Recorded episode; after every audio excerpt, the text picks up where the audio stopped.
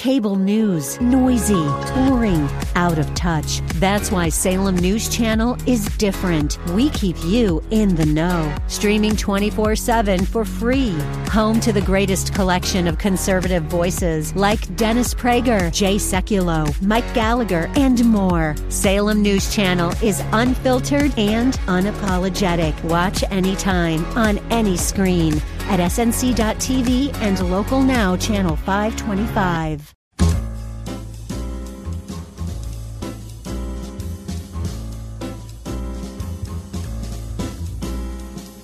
Welcome to another edition of The Ride Home with John and Kathy, live from the Salem Pittsburgh studios.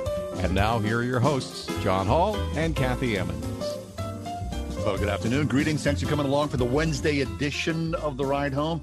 Gorgeous day here in Western Pennsylvania, the city of Pittsburgh. Hope that wherever you are, you're getting yourself a little sunshine. Kath, good to see you as well. How are things? Thank Let's you. see. Wait, what's going on there? Uh, on our live stream right now, uh, Mm-hmm. we are streaming live on Facebook, The Ride Home with John and Kathy on Facebook. Uh, you're wearing a turtleneck. Yeah. Turtleneck. Yeah, it was a hard decision for me this morning around eight o'clock, uh, maybe seven thirty when I was getting dressed, because I thought to myself, I'm in the flip flop mentality because of what we did last week. Yeah.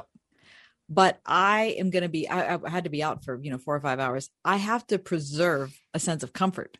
Mhm. So I decided I just had to grab the bull by the horns, look at the weather, and say, "Look, our high is going to be like sixty. Get a grip." Yeah, but is, that's a little confining. Aren't you worried? Like, and I get it because you're in this weird sort of thing now, and it's a little chilly, but it could also lean towards hot. You put a turtleneck on. Aren't you worried about getting sweaty? Well, thank you for asking worse. such an intimate question. I But mean, I, nothing worse than I will- in a turtleneck. I will tell you, this is uh, an, a particularly lightweight turtleneck that I wear for that exact reason. I was concerned. I just and wanted to I appreciate that. reach out for the fashion thing. Okay, th- listen, this is a very busy day news-wise across the world. As we always do, we get underway with the show. Kath, won't you please, with the news stories, give us the top four at four. I will. For Wednesday, April 14th, 2021. Number one. President Biden formally ended the 20 year American effort in Afghanistan, declaring from the White House today that he will withdraw the remaining few thousand U.S. troops by September 11th and refocus American attention elsewhere. According to the New York Times, the president said, quote, it's time to end America's longest war, time for America's troops to come home. But he warned the Taliban that if, that if American forces are attacked on the way out of the country, quote, we're going to defend ourselves and our partners with all the tools at our disposal. Talk about complex, huh? Holy smokes! Oh, Number two, Bernie Madoff, the architect of one of the largest financial frauds in American history, has died at age 82.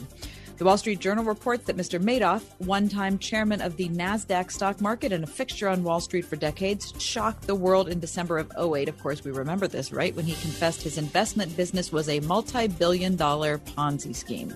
He pleaded guilty in March of 09 and was given the longest sentence allowed. Now, listen to this. The assets Mr. Madoff boasted of, man- boasted of managing existed only on paper, of course, we know this. He hadn't invested clients' money. Instead, he was shuffling billions of dollars through his company's bank account and fabricating statements showing profits year after year. But ultimately, and here's the number a court appointed trustee estimated Mr. Madoff took $17 billion from his customers Yep. through the scheme. 125 year prison sentence. He dies in prison of kidney failure at the age of 83. And number three, there's a ketchup shortage. hmm Yep, the obvious answer to, quote, what would be worse than not being able to find toilet paper? Yep, it's become reality as U.S. restaurants just getting ready to reopen are seeing high costs for ketchup and single serve packets that are in short supply. I mean, this is giving me palpitations just talking about it. According to the Wall Street Journal, the pandemic forced full service restaurants to turn to packets, of course, instead of the bottles, right? Because we were trying to be all sanitary, right? That has fueled a spike in demand and a strain on supplies. Kraft Heinz companies say that they have put priority on supplying fast food and drive through restaurants whose sales have recovered faster than those of sit down restaurants so far. So if you're a sit down restaurant, you're thinking, okay, let's open the tap. Really? Okay. Now, look, I, I was in the grocery store the other day. Uh, there was zero, and I say zero Heinz ketchup, but plenty of the Hunt's variety. Okay, well that's a waste. That means nothing. I'd Just rather have. I'd rather have air. Really? And number four, the Schenley Plaza Carousel has reopened. If that not a good sign for spring and for the opening and the ending of COVID. One of the historical throwback highlights in the Oakland, Oakland district of Pittsburgh, the merry-go-round is not only back, but better than ever, having been renovated with black, brass, can I talk today? With oh. brass plating and 600 new light bulbs. According to the Pittsburgh Parks Conservancy, the merry-go-round known as Menagerie Carousel has more than just horses. There's also a camel, elephant, giraffe, ostrich, rabbit, seahorse, and other animals meant to symbolize, John, the diversity of Pittsburgh and its people. How about that? The carousel pays homage to one in Schenley Park from the early 1900s, and that is your top four. Uh, and if you're worried, all of the animals on the carousel uh, we're forced to mask up. So That's just right. in case. Which is a relief to all of us who are concerned. Of course, because you, you don't want to get How about the, ketchup shortage? Isn't that upsetting? Um, I did go through a drive-through the other day, and uh, you know, you always have to ask for ketchup, right? Yeah, and they were very stingy. They give me like two packages. That's okay. Terrible. Now, I listen mean, to this. If you have ketchup packets, mm. this is what you should do. You should get yourself onto eBay or Facebook Marketplace oh, because what? they are all over the place. I don't think you can sell food. Can you sell food on eBay? Heck yeah. What? Yes. What's the can. shelf life of a, of a of a package of ketchup? Well, I have think? no I have no idea, but I bet it's years. Years. Oh, I bet it's years. Oh yeah. Mm-hmm. Now listen to this. Uh, Lindsay Cohen, uh, a retiree from Indianapolis, logged on to eBay and posted 20 Heinz ketchup packets for sale for eight dollars each. What? Eight dollars each. That's crazy. Yeah, she amassed her collection during fast food stops on a recent road trip. Um, and she said that I saw what happened at the beginning of COVID with things like, you know, antibacterial soap and gloves and that sort of thing. I thought I'd put them on there. 12 hours later, the packet's all sold. Oh, my goodness gracious. Really? Yep. Okay. All right. What's the weirdest thing that you put ketchup on? Weirdest What thing I put be? ketchup on? Uh, macaroni and cheese. Oh, that is kind of weird. I don't think I would ever do that. Yeah. How about Why? eggs? What's the weirdest thing you put ketchup? Uh, uh, no, I don't like it on eggs. Actually. Oh, I like you know scrambled eggs, and that's not even that weird. I love scrambled eggs and ketchup. okay. I mean, Yeah. that's I, I think I would support that. It's How not my favorite, but I endorse it. When you when you hang out, like you know, we went to the drive-through the other day, and uh my kids won't use ketchup on French fries. What is? What kind of kids am I raising here? I, I, I don't know where you've gone wrong. I'm wrong. like, what? How? They're eating those dr- fries dry. The ketchup thing is like you know one of the seminal events in your life. it's I get it. Anyway, okay. Hopefully, you know, like with the TP shortage, the uh, ketchup shortage will pass as well. Yeah, still a great. Until country. now, I'm super glad. I've got like six. I've got six big containers down in my basement. six. Yeah, that's what I normally have. If I get less than six? if I get less than six, I start having I those. You know, that. you know those moments of fear that people have who are like, you know, who are the people who are who are getting ready for the for Armageddon? What do you call yeah. those people? I don't know the end timers. Yeah, the end timers. You're. I'm like that with ketchup. I don't get that.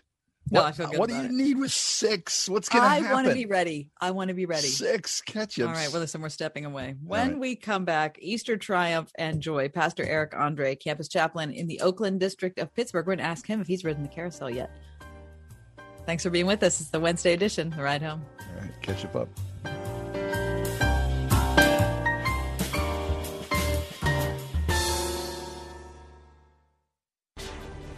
101.5 WORD. Don't sell out on biblical truth.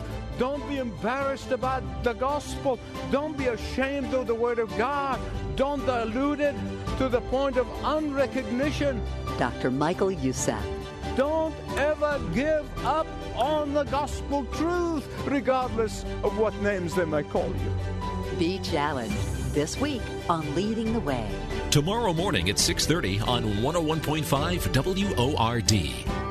Moms, wow, aren't they special? Doesn't that word just warm your heart and make you feel loved? Hi, it's me, Marcia from the Springhouse, and I am so blessed to get to work side by side with my mom every day in our family business. And right now, my mom and I are planning for a special day for you and your mom on Mother's Day. Every year on Mother's Day, we barbecue chicken quarters over the open pit outside with our secret butter sauce. Baked beans, corn pudding, coleslaw, macaroni salad, ho ho cake, and more will abound inside to go along with that tasty, tender chicken. When I was a teenager and we first started cooking for crowds, all my mom wanted for Mother's Day was for us five kids to help get ready to make this a special day for our guests. So bring your family and come hungry to enjoy the wonderful farm fresh meal that we started all those years ago. Oh, yeah, live music and free cones for moms too. Let us share a little of our farm with you. The Spring House in 84 PA, 724 228 3339 or springhousemarket.com. It's finally time to replace that old leaky roof. Or how about some new?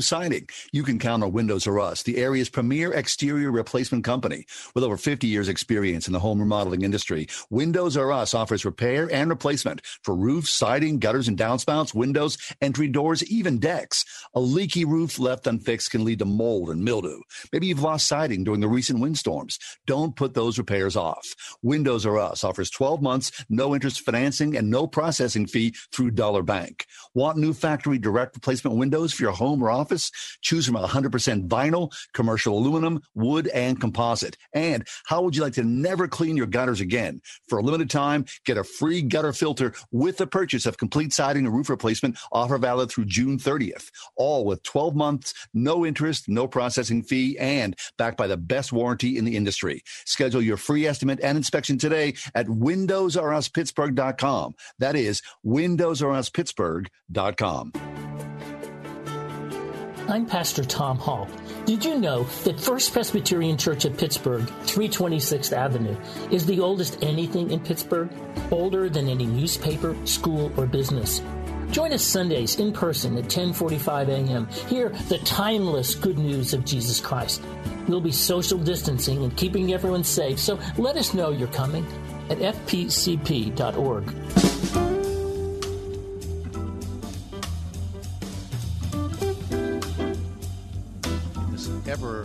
world as the globe spins faster and faster i think it's really important that we hang on to easter joy for as long as possible. We we think oh that's last week's news. Easter joy we've moved on from that right now. We're, we're focused on the ascension or other such things. Pastor eric andrae is back with us again. Pastor is a, a regular guest on our show. He's the campus chaplain for lutheran student fellowship of pittsburgh also serving at first trinity church in the north oakland neighborhood. Eric pastor welcome back. How are you sir I'm doing well, John. How are you? It's good to be with you again. Yeah, thank you. Always good to have you with us, and Happy especially Easter. too. Yes, Yes, thank because you. I, like I said in the introduction, you kind of feel like, "Oh, Easter's past. I'm moving on." Easter's a 50 day season. You know, like you said, John, like you indicated, the world, and, and we get infected with this even within the church. We, we anticipate things before they happen, and then when they do happen, we want to move on quickly to the, to the next, big, you know, next big thing, whether that's in our culture or in the church. But, uh, you know, the, the church teaches us, uh, God teaches us to be patient and wait and anticipate and build the anticipation. And that's what Lent and especially Holy Week and Good Friday does. And so when Easter comes, uh, we, we not only celebrate one big day, we celebrate for 50 days. And really, every Sunday is a little mini Easter anyway. But, uh, you know, so the Easter season really has, has just started. hmm So, this celebration of uh, the resurrection and what it means for Christians um, is something you, you can never plumb the depths of, um, Eric. You can always find a different way to think about it, a different way to contemplate it. Um, Yeah. In a in the email you sent to us earlier, you mentioned Martin Luther, and I was thinking about him today, and I was thinking how, you know, what obviously what the church of jesus christ overall owes to the people um, and how the holy spirit worked through them in the reformation. But uh, martin luther's personal story is so you know inspiring in some ways you know him being so overwhelmed with his sinful self Yeah. and just not being able to get past it. And um, and so when he talks about what the resurrection has purchased for him you know it I, it it really touches me Yeah, and I think you make a very good point, Kathy, both about the, the nature of the Reformation uh, for Luther was, was very personal, as it should be. Uh, it, it, it was it was kind of forged through his. Uh, there's this wonderful German word, Anfechtung. There's really no English word that translates it, but maybe terrors of the conscience would be the phrase that translates it. And you know, he he was he was in the monastery. He was feeling the weight of God's law and wrath against his sin. He couldn't work his way out from under it. He couldn't earn his way out from under it.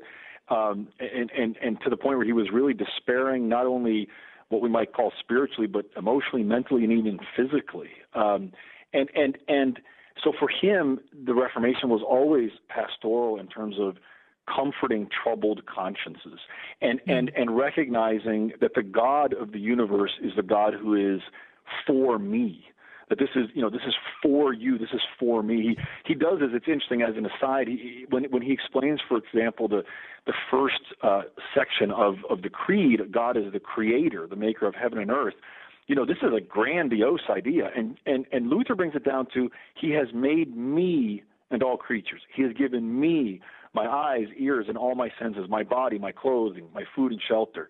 Not not in not in an individualistic way, but in a personal way. That this is the God who is for us. And so, and so for Easter, um, for for the you know the Easter cycle, if you want to say that, the the, the Holy Week into Easter, uh, he he he very much personalizes it very directly and concretely. And so, if I can just maybe share a bit of a quote that really struck me uh, that I came across uh, recently you know, he, he talks about St. Paul's words that in Romans that Christ was raised for our justification.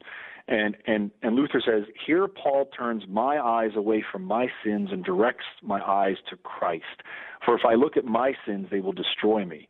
Therefore, I must look unto Christ, who has taken my sins upon himself, crushed the head of the serpent, and become my blessing. Now they no longer burden my conscience, but my sins rather rest upon Christ, whom they then desire to destroy. So let us see how my sins treat him. They hurl him to the ground and they kill him. Oh my God, where is now my Christ and my Savior? But then God appears, delivers Christ, and makes him alive. And not only does he make him alive, but he seats him at the right hand of majesty in heaven and lets him reign and rule over all. What has now then become of sin, of my sin? It lies there under his feet. If I then cling to this, I have a cheerful conscience like Christ because I am without sin, and I can now defy death, the devil, sin, and hell, and they can do me no harm. I, I just think that's a beautiful way for for us, sure uh, for you, yeah. Kathy, John, and for our listeners to, to think of how he has taken my sin and destroyed it and defeated it and, and, and hurled it away. Wow, that's really a fabulous quote. I mean, and what a rebuke it is to the modern way of thinking, right? I mean, I mean, it, it takes down our, our selfishness, our, our, cancel culture, our wokeness, our political divides, all of that, and brings us back to the cross and, of course, the uh, resurrection of Jesus. Fabulous. Uh, the quote itself, Eric, uh, maybe we can, we can uh, post that on our Facebook page. It, it's worthy to go back to and read that because it goes into so uh, so many deep crevices.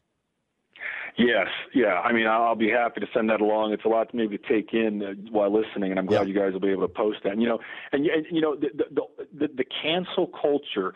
Uh, I, I thank God for His cancel culture. Colossians two, right? The, the the the legal requirements that stood against us, He took out of the way, having canceled it and nailed it to the cross. Mm-hmm the cancellation of our sin, the defeat of our sin by Christ's death and resurrection. That's that's the cancel culture that we're thankful for. And it's interesting because the word culture comes from Latin cultus, which also from which we get cult or worship, right? So the worship of God, the liturgy of God, the divine service of God is that He cancels our sin. Uh, the, the, the, the, what was written on the cross in terms of the King of the Jews, it could also put their it could also have put their sin with a you know with a, a debt paid or a cancellation mm. stamp on it, and, and that was of course certified, confirmed, achieved with his resurrection, and now delivered to us uh, in the Word, through the Word, through its preaching, through its hearing and reading, through the sacraments. And, and we have the same victory as Christ.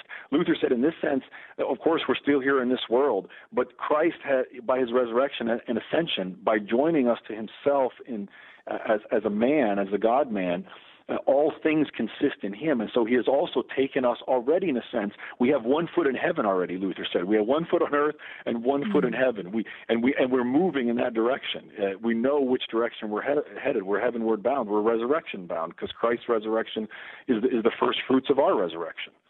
Fabulous. Eric, Eric, isn't it painful? You know, it's isn't it tragic when you think of how oftentimes Christians have represented this faith to the world you know that it's some type of you know we need you you know you have to be you have to live up to our standards. You have to be good. You have to be you have to be like us. You know i how how how different would it be if christians just lived trying to share the truth of jesus saying look at what's been done for me and how grateful we are and expressing yeah. our faith in that way to the world? We forget? I, I, was i was just saying the exact same thing kathy to a colleague of mine at lunch that you know i think it, the way i approach evangelism and I'm not, you know, I, I don't say I have the perfect method, but I, I try to emphasize those two things that you really just said: the, the truth and the joy, the truth of Christianity, and therefore yeah. the joy that it gives, the purpose, the meaning, the identity uh, it gives to to our lives.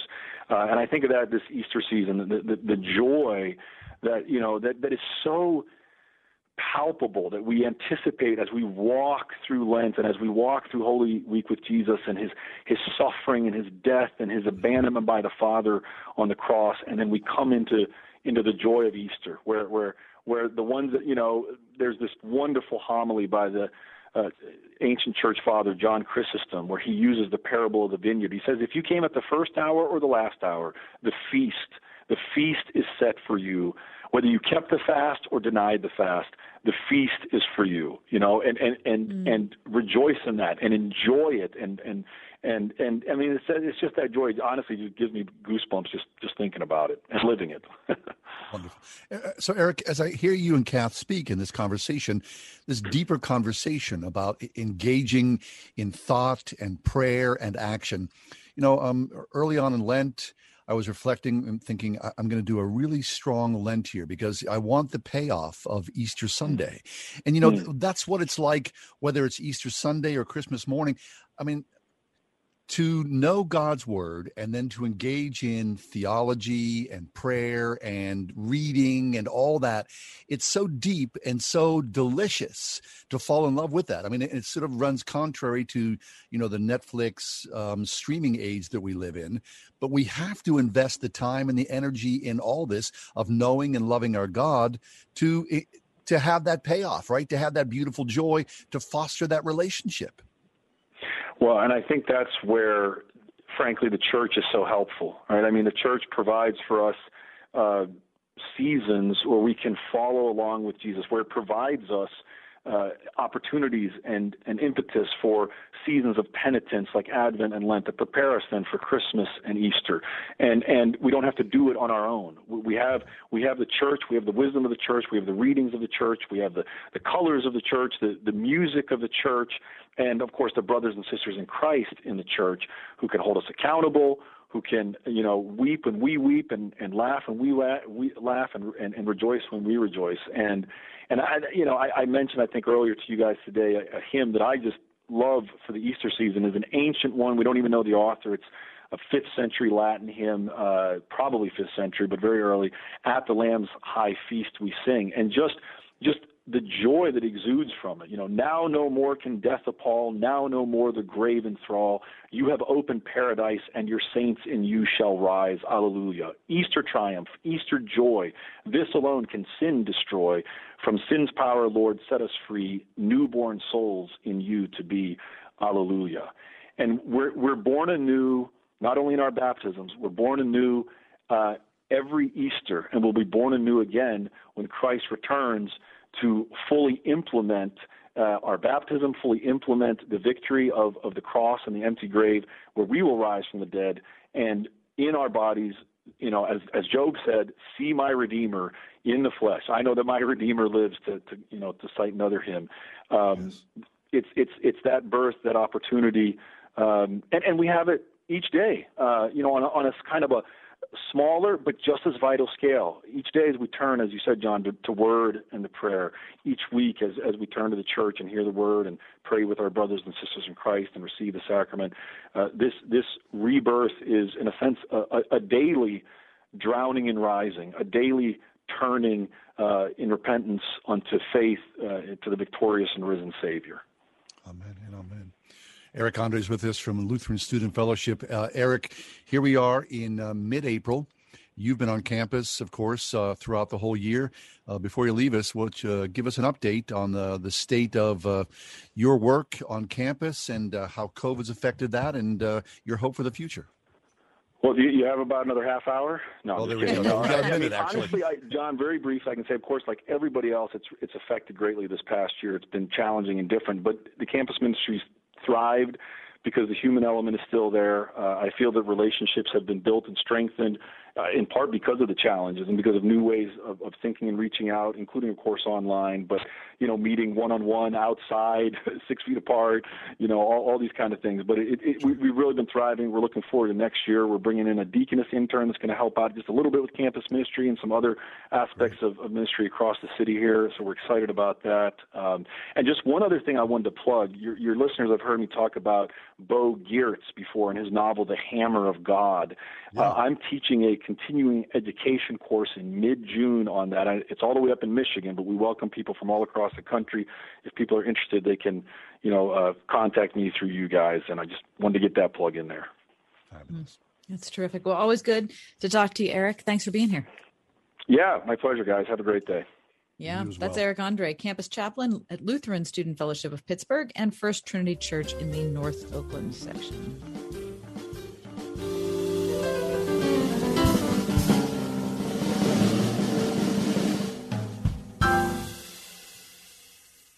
If you can fix the big stuff, you can fix the small stuff. For over 100 years, QDOT has fixed big mechanical systems for the commercial industry, from hospitals and factories to churches and schools. You deserve to be treated fairly when it comes to your home's HVAC system. QDOT can solve any mechanical challenge, big or small. For affordable repairs, replacement, and maintenance, QDOT answers 24-7, 365. And your safety is their top priority. Call 412-366-6200 at q-dot.com. It's springtime, and it feels good.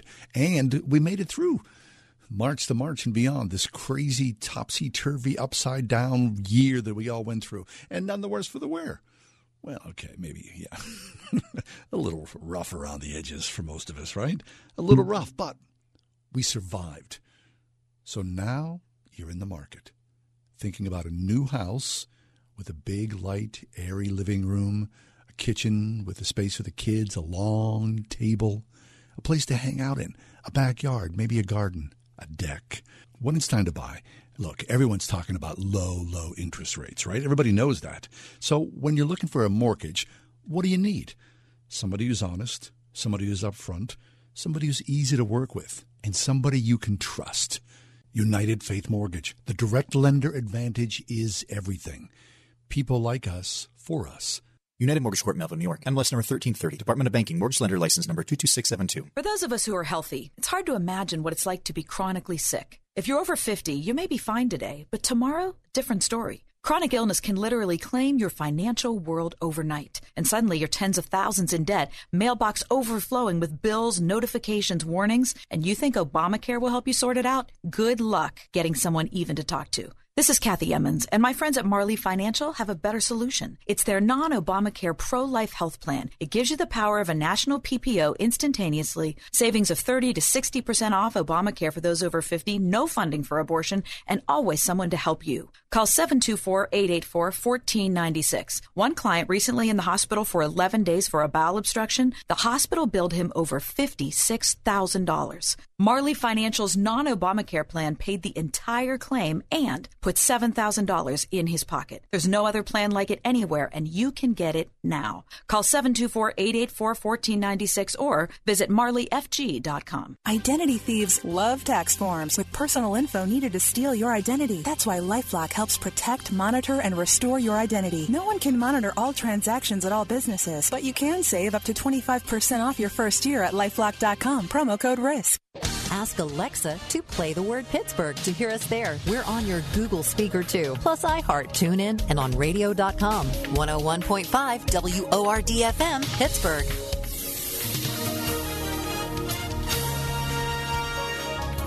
Tonight we'll see cloudy skies with a brief shower or two. Expect a low tonight of 41. Tomorrow, cloudy skies with a shower in places. Tomorrow's high 50. Rain and drizzle tomorrow night with a low of 37. Friday, we'll see a morning shower in spots. Otherwise, mostly cloudy skies prevail. Expect a high Friday of 50. With your AccuWeather forecast, I'm forecaster Drew Shannon.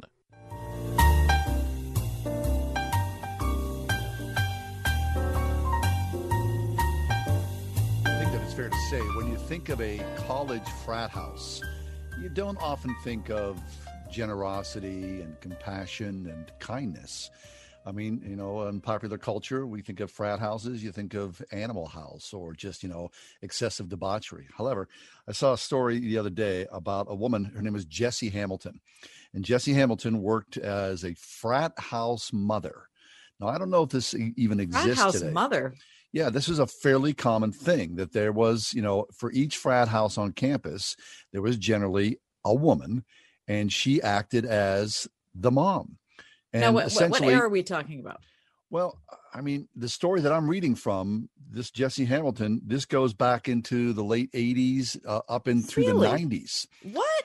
Right now, I I did well, not. that is not to- any of the fraternities I never, I ever knew. Really? No. No, I didn't belong to a fraternity when I was in college. Um, it was, you know, it's, I was doing something a little different there in theater, so we didn't we didn't have frat houses.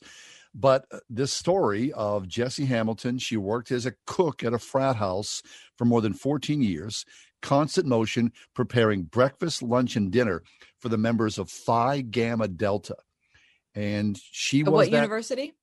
Louisiana State University, LSU. And I'm reading from this, this story Andrew Fussetti, who's now 52 years old, and Jessie Hamilton was his frat house mom. Anyway, as you would imagine, all those young men cycling through, some men stayed in touch. And this young man, Andrew Fussetti, 52, now a lawyer, reached out and said, I've been thinking about you. How you doing, Jessie? She said, I'm still working two jobs and I'm 76 years old. He was like, What are you doing? He said, Well, I, I took out a mortgage years ago and I, I was because I was not making a lot of money at the frat house, I had to do a 30 year mortgage. So during a pandemic, the, this young man or this man reached out to any number of his frat brothers over the years, and they raised more than sixty thousand dollars to pay off that mortgage and to provide a cushion, Great. a little something for Jessie Hamilton. Isn't that fabulous? So they bought it. They uh, they paid for her house. They paid her mortgage off. Wow. Well, Fabulous. I, I mean, that's I can only imagine that's the least that they could do after all that she pro- potentially Oh, saved them from. Can you imagine the work that you're doing for that? I mean, holy smokes! So, God bless. I don't the know though. It's good that you, you read a story like that and you think, you know, there are a lot of people who helped me as I was growing up, and very few of them have ever gotten a thank you from me. Yeah, I, I you know, get that. a written right, yeah. a written thank you or public thank you. Very few of them have. right. And it's such a powerful thing. It's such an easy thing to do, isn't it? Yeah, and so why don't I do it? What's wrong with you? Yeah, exactly. I'm just, you know, just a kid. No, I I I'll I'll take that criticism Yeah. easily. It's accurate. Wait, now I want to say one thing. My old high school English teacher, Grace Miller, she turned 80 last week, and her daughter, she? yeah, her daughter Leah reached out to me and said, "Hey, would you record a little something, 60 seconds?" So she, her, daughter Leah, she produced, um, I don't know, 15 or 16 people were able to reach out to Grace and say, "Grace, you meant this to me. Oh, I want to that's say thank you. So fabulous. Happy birthday, Grace Miller. Oh, happy birthday, Grace Miller. Thank you for forming John, or at least doing your best. Helping. you did something for me. I know you did. You can only You're do so much. So It was raw materials, but I really appreciate you being there for me. All right, we're going to step away. When we come back, uh, Dr. Karen Swallow Prior will be up next. We'll talk about Beth Moore. Uh, Beth Moore left the Southern Baptist Convention about, I don't know, two months ago.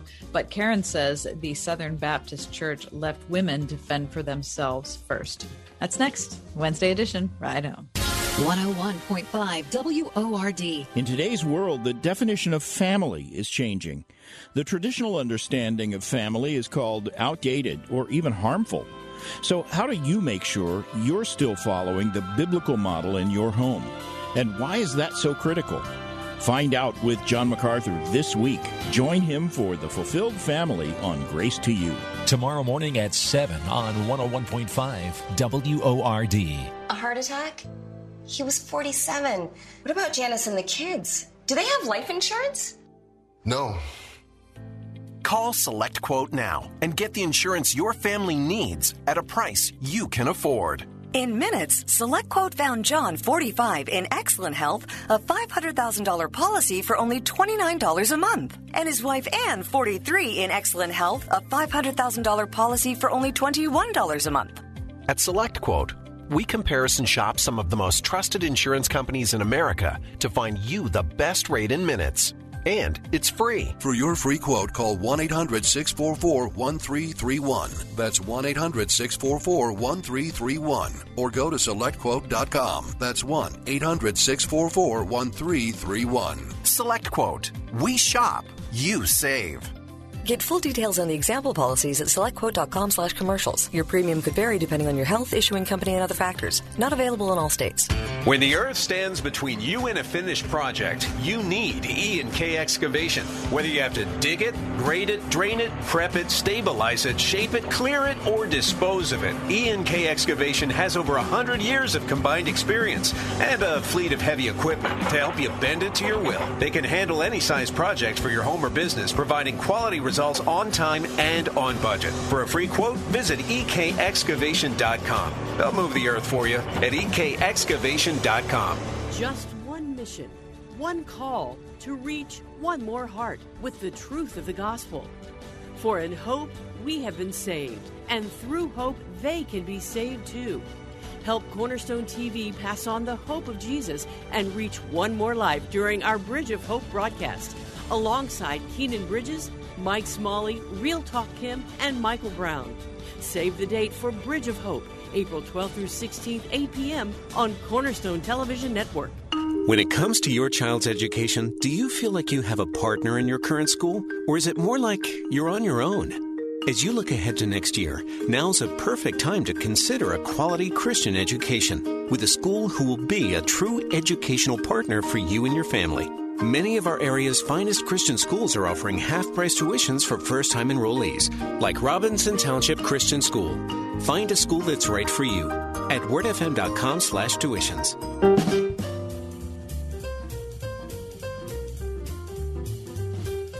The fact of the matter is that Southern Baptists have had a rough go of it. Yes, for sure.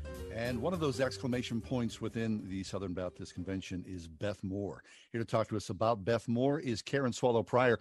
Karen Swallow Prior is a research professor of English and Christianity and Culture at Southeastern Baptist Theological Seminary. She's the author of, most recently, On Reading Well Finding the Good Life Through Great Literature. She's also co editor of Cultural Engagement, a crash course in contemporary issues, and has contributed to numerous other fine works as well. Karen, welcome back. How are you?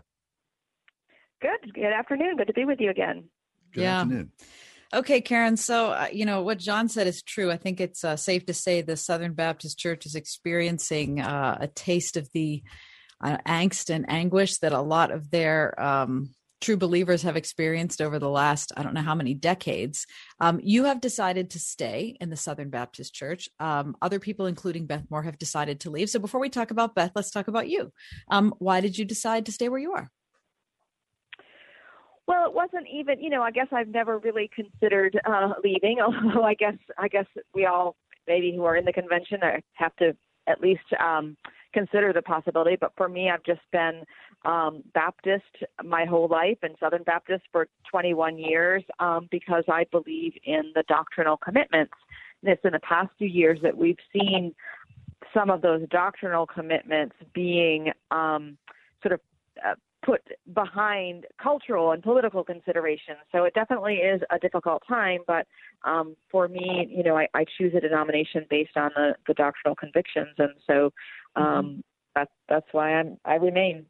That's good. So we don't want to get uh, too inside the bottle here, but. Uh, can you talk to us about the controversy? I guess first, initially, for those uh, a lot of listeners might not know who Beth Moore is and exactly what she did and why. Well, in, in the past few weeks, she made um, some headlines because she announced that she had parted ways um, from the convention. Now, of course, you can't really leave the convention because you actually have to be, a, you know, a member of a church that's part of the convention. But, um, but of course, Beth Moore, having been a um, very prominent um, Bible teacher um, and Bible study author um, and speaker, uh, and and and affiliated with Lifeway, which is the publishing arm of the Southern Baptist Convention. It, it was a you know a, a really a long-standing sort of partnership and affiliation. So so for her to sever that sort of official tie was was pretty dramatic. Um, and in you know in her statements on Twitter and a follow-up article, um, you know she expressed that it was because of the way the second order doctrine of complementarianism had kind of taken over in her um, mind and become a first order doctrine. Um, and the way that's played out, particularly in her life, she's written about, and um, and also, you know, we've all seen it on Twitter, just um, the kind of of attacks and misrepresentation and criticism um, that is, you know, even if there's disagreement, a lot of it, most of it has not been done in a spirit of Christ-like love. So I you know, I can't speak for her, but I certainly watched a lot of what she's gone through in the past few years and um, and understand why it would have been enough. Yeah. Now, I don't know if you know this, Karen, but Beth has been a good friend of mine for a long time. Um, now, the sad thing is that I'm not a good friend of hers because we've never met. So it's a little bit of an unequal, unequal partnership. Mm-hmm. it's but, almost uh, stalking, quite yeah, honestly. it's a little it, bit of stalking. It's, it's, fine. I mean, I'm honest about who I am, Karen. You know that. Very healthy. Um, but uh, but I um no, I've done a lot of of Beth studies over the years, and um, in a lot of ways, my Christian formation has been um, has been you know changed and altered because of what i've learned from her example. And i love beth and she's not perfect. Um, none of us ever expected that she would be but i think she's honest.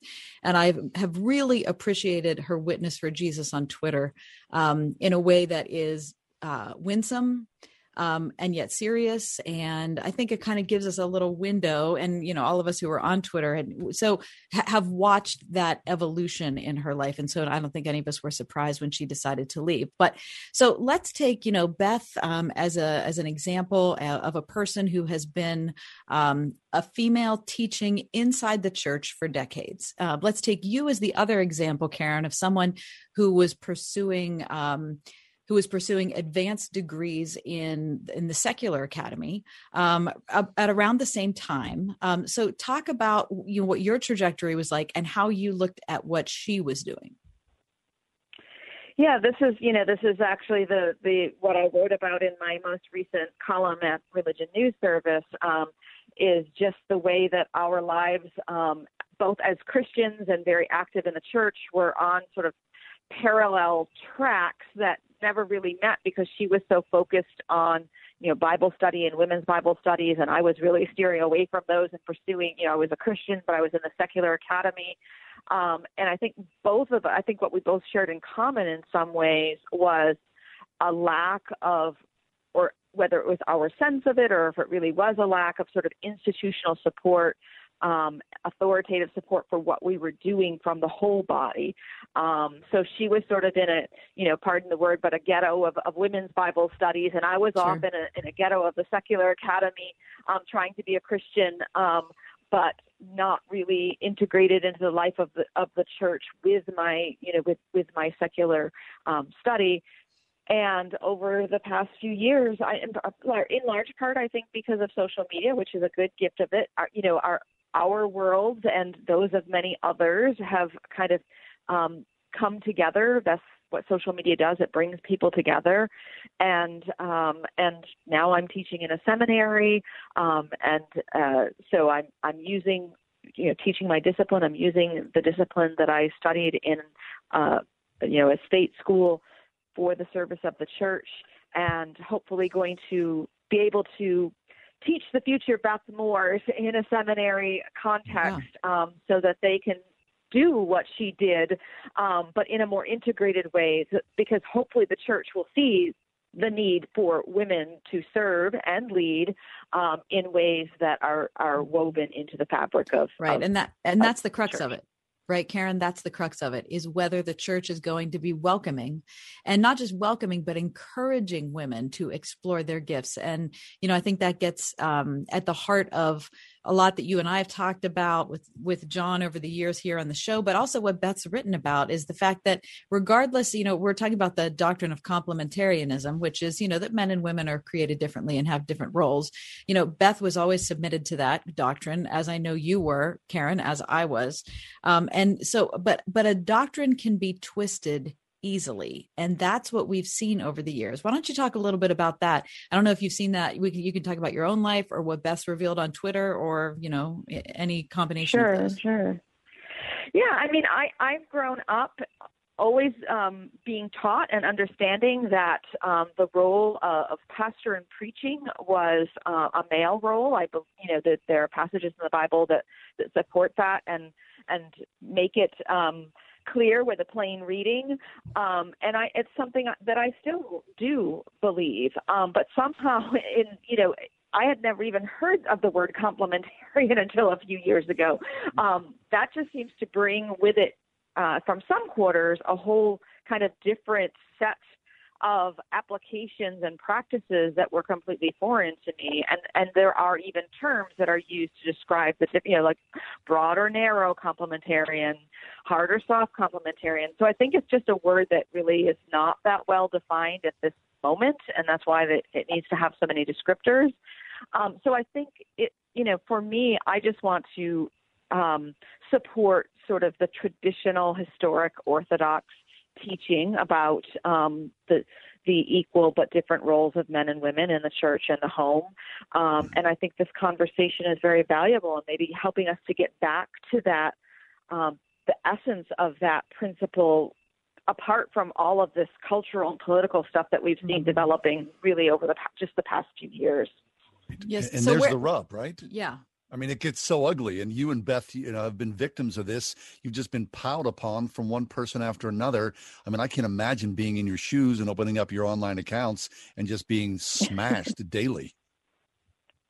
Well, that's the that's the irony, isn't it? Is that those you know that we we live and operate in a world where we believe that men are supposed to lead in a different and distinct way, and and that includes also protecting women. um, but yet, uh, the, those who who argue for that the most fiercely are have often been the ones who've not protected the women who are being attacked. So.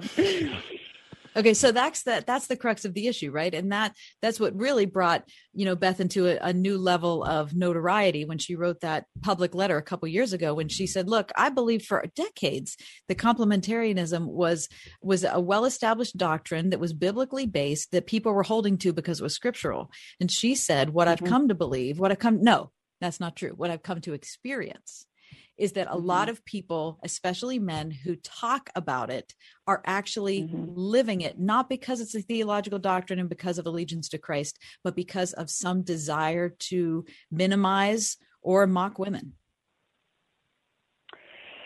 That's the question that we're facing. I mean, I, I'm not going to say that's true of, of all or even most um, oh, men who I hold to the, the, doctrine, but it's certainly the fact that the, you know that's the that's the moment of self-examination that I think okay. is the duty and obligation of all who hold to you know who hold profess that belief. They need to ask: Is this is this what it's about? And that's a hard question to ask.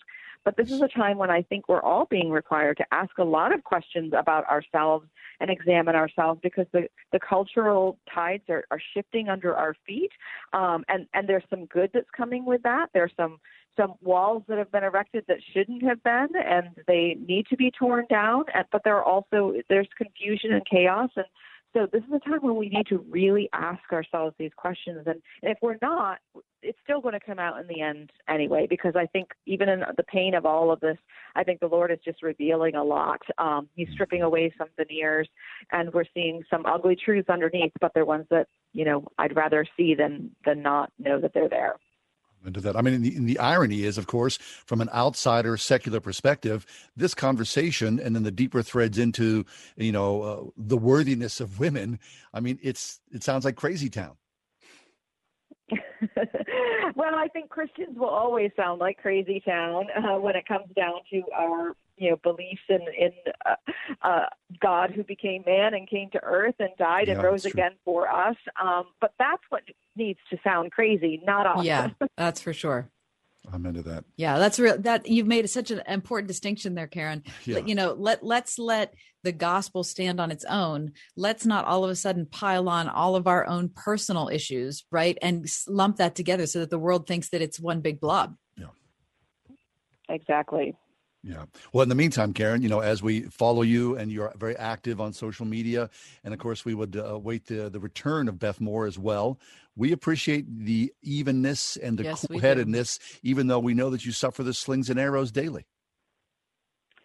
Well, thank you. And you know, it really is all um, Christ and the Holy Spirit in me, and it's it's He's just doing amazing things in my life, and I'm seeing in the church, and so that's you know that's that's what keeps me steady and holding on, and I'm I'm so thankful, and and and also just the church the church itself too, right? My own my own church and um, so many other church communities. Um, we we always hear the bad news and and hear you know the the aberrations, but um, the church continues to do so much uh, good in the world and in the lives of people um, that I think it's worth fighting for.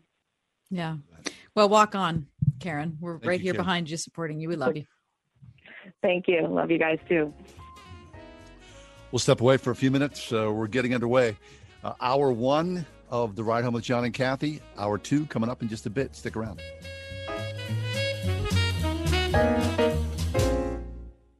Hi, break time? I know you. I'm Cologuard, a prescription colon cancer screening option for people 45 plus at average risk. It seems like you take care of yourself. I do. I play tennis. I try to eat well. What about screening for colon cancer? Not yet. Don't wait. Colon cancer is more treatable when it's caught in early stages. Tell me more. Cologuard is non invasive and is used at home. It detects altered DNA in your stool to find 92% of colon cancers. 92%? Yep, even those in early stages. This was seen in a clinical study with patients 50 and older. Any positive result should be followed by a diagnostic colonoscopy. False positive and negative results may occur. Cologuard is not a replacement for colonoscopy in high risk patients. Do not use if you have had adenomas, have inflammatory bowel disease and certain hereditary syndromes, or a personal or family history of colon cancer. Most insured patients pay $0. Ask your provider or an online prescriber if Cologuard is right for you, or visit requestcologuard.com. I'm on it. Excellent. If you're in HR, you're probably wearing a lot of hats recruiter, team builder, trainer, mediator, policymaker, and of course, paper pusher. But not anymore. Bamboo HR is the number one HR software for small and medium businesses. It manages all your employee data easily and automates countless tasks so you can focus on people, not paperwork. Bamboo HR frees you from spreadsheets so you can do your real job, creating a great place to work. If the data shuffle and paperwork mountain have you ready to hang up all your hats, you're ready for Bamboo. If you handle HR records and paperwork, Bamboo HR is a dream. Let us free up your time and put your days of pushing paperwork behind you so you can focus on the people and making your company a great place to work for everyone. Try PC Magazine's top pick for HR software free today. Just go to bamboohr.com slash HR. This is a limited offer, only available to radio listeners at bamboohr.com slash HR. That's bamboohr.com slash HR. Robinson Township Christian School celebrates a 40 year legacy of producing college bound, lifelong learners whose lives are marked by wisdom, knowledge, and a compassion for others. At the airport area's only K 12 classical Christian school, students grow to love learning, think deeply, and communicate effectively from a biblical foundation. Robinson Township Christian School, now enrolling preschool through 12th grade at rtcsonline.org. When the earth stands between you and a finished project, you need E and K excavation. Whether you have to dig it, grade it, drain it, prep it, stabilize it, shape it, clear it, or dispose of it, E and K excavation has over 100 years of combined experience and a fleet of heavy equipment to help you bend it to your will. They can handle any size project for your home or business, providing quality results on time and on budget. For a free quote, visit ekexcavation.com. They'll move the earth for you at ekexcavation.com.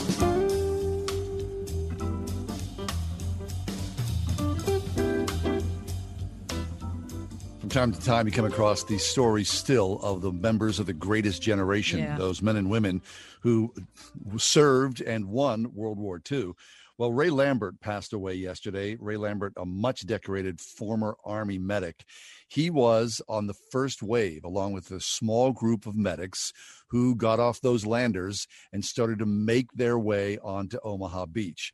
Now, in reading about Ray Lambert today, uh, he said that as he started to get off the carrier, these uh, these ramps come down, mm-hmm. and so he wades into the water. Other of these carriers come on top of them. They open the ramps on top of Ray Lambert's head, and he dives down into the water where the Germans had placed barbed wire and bombs. So there he is drowning. He just gets off the carrier. He hasn't even made it anywhere close to No. the beach yet. He extracts himself from barbed wire and bombs. Then he's caring for men who are mortally shot in the water as they're making their way out of the water into Omaha Beach. He finds a small piece of concrete that was left behind by the Germans. He huddles behind that and then, over hours, leaves the concrete protection, grabs someone who's wounded, drags him back, helps to, you know, sustain his wounds. In the meantime, he, Ray Lambert, broke his back and was shot three separate times. Here's the thing Ray Lambert, like a lot of men in that generation, decades went by until he spoke about it. Decades. Finally, he's an old man. He goes back to Normandy for the 75th anniversary of Normandy and he starts to speak about it. The last time he was in Normandy, Ray Lambert, was 2019, where President Trump praised him effusively and told his story so beautifully. So the passing of another one of those rare and incredible men of that greatest generation, Ray Lambert, passing away at the age of 100 as he storms Normandy Beach as a young man. So when he went back, the the bit of cement he hid behind, Yep. They called it Ray's Rock. It's still, Still there. there. It's still there as a testament, right? You never know, I believe, and I'm sure Ray Lambert would agree with this, until you're faced with the, those situations, what how you you, are will capable respond. of doing and how you will respond. right? And there he responded in such a heroic way. So God bless Ray Lambert. Rest in peace.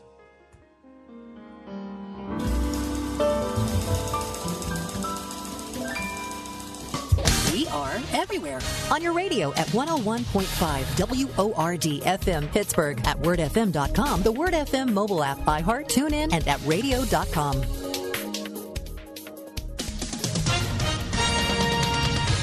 With SRN News, I'm Bob Agnew in Washington. President Biden says the U.S. has been in Afghanistan long enough, saying he's going to bring all U.S. troops home from that country at the 20 year mark of the September 11th terrorist attack, saying that the original threat there from the Taliban and Al Qaeda has actually spread to other parts of the world. Al Shabaab in Somalia, Al Qaeda in the Arabian Peninsula, Al Nusra in Syria, ISIS attempting to create a caliphate in Syria and Iraq and establishing affiliates in multiple countries in Africa and Asia. And the president planning a trip today to Arlington National Cemetery on the heels of those remarks. The mother of a 16 year old boy who was shot and killed by a Maryland State Police trooper says her son was an awesome young man. Christy Boyle said in a brief phone interview that her family planned to release a statement through an attorney about the shooting earlier this week. This is SRN News.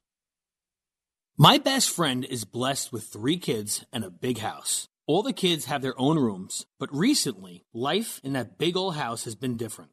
In an effort to solve kid boredom, my friend bought one of those massive blue tarps and created a full room tent in the spare bedroom. They put each of the kids' mattresses under the tent in the shape of a T, and every night for now five weeks, the kids have slept with their heads feet apart instead of rooms apart. He says they've never been closer. It's Ryan from United Faith Mortgage, and when I see a home, I can't help but see interest rates, escrows, and trying to help listeners pay the least amount possible. But for me, that story was a needed reminder that it doesn't matter whether our homes are big or small. It only matters whether we're willing to enjoy the little things that God gave us today, like a tarp tent. If you happen to be looking for a new place to put up a tarp of your own, we are United Faith Mortgage. We pay your appraisal fees up to $500. United Mortgage Corp, Melville, New York. MLS number 1330. Department of Banking. Mortgage Lender License number 22672. At Eden Christian Academy, hope is rising. Hope that is secure in God, that builds faith, and inspires a love that can't be stopped. Eden is where parents find hope in a true educational partner, where students see faith woven into every subject, and where teachers model the love of Christ to every child from pre K through 12th grade.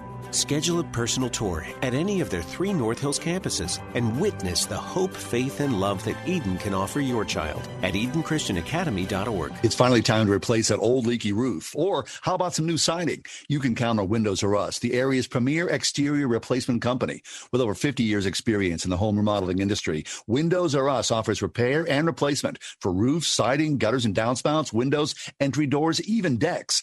A leaky roof left unfixed can lead to mold and mildew.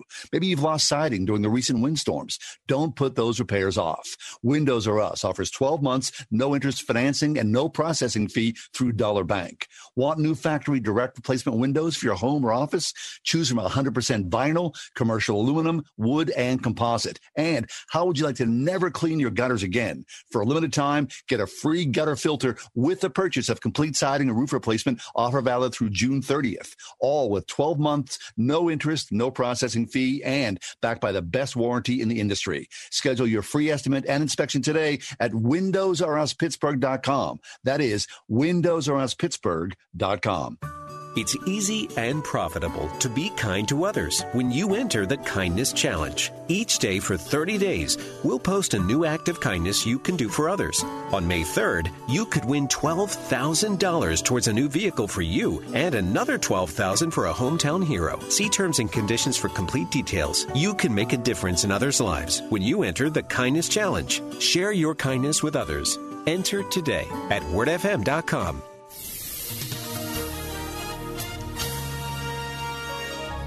Tonight we'll see cloudy skies with a brief shower or two. Expect a low tonight of 41. Tomorrow, cloudy skies with a shower in places. Tomorrow's high 50.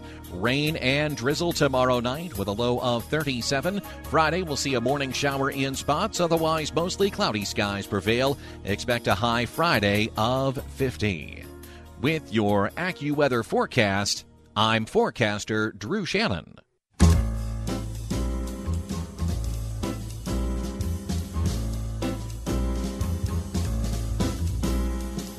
Welcome to another edition of The Ride Home with John and Kathy, live from the Salem Pittsburgh studios. And now, here are your hosts, John Hall and Kathy Emmons.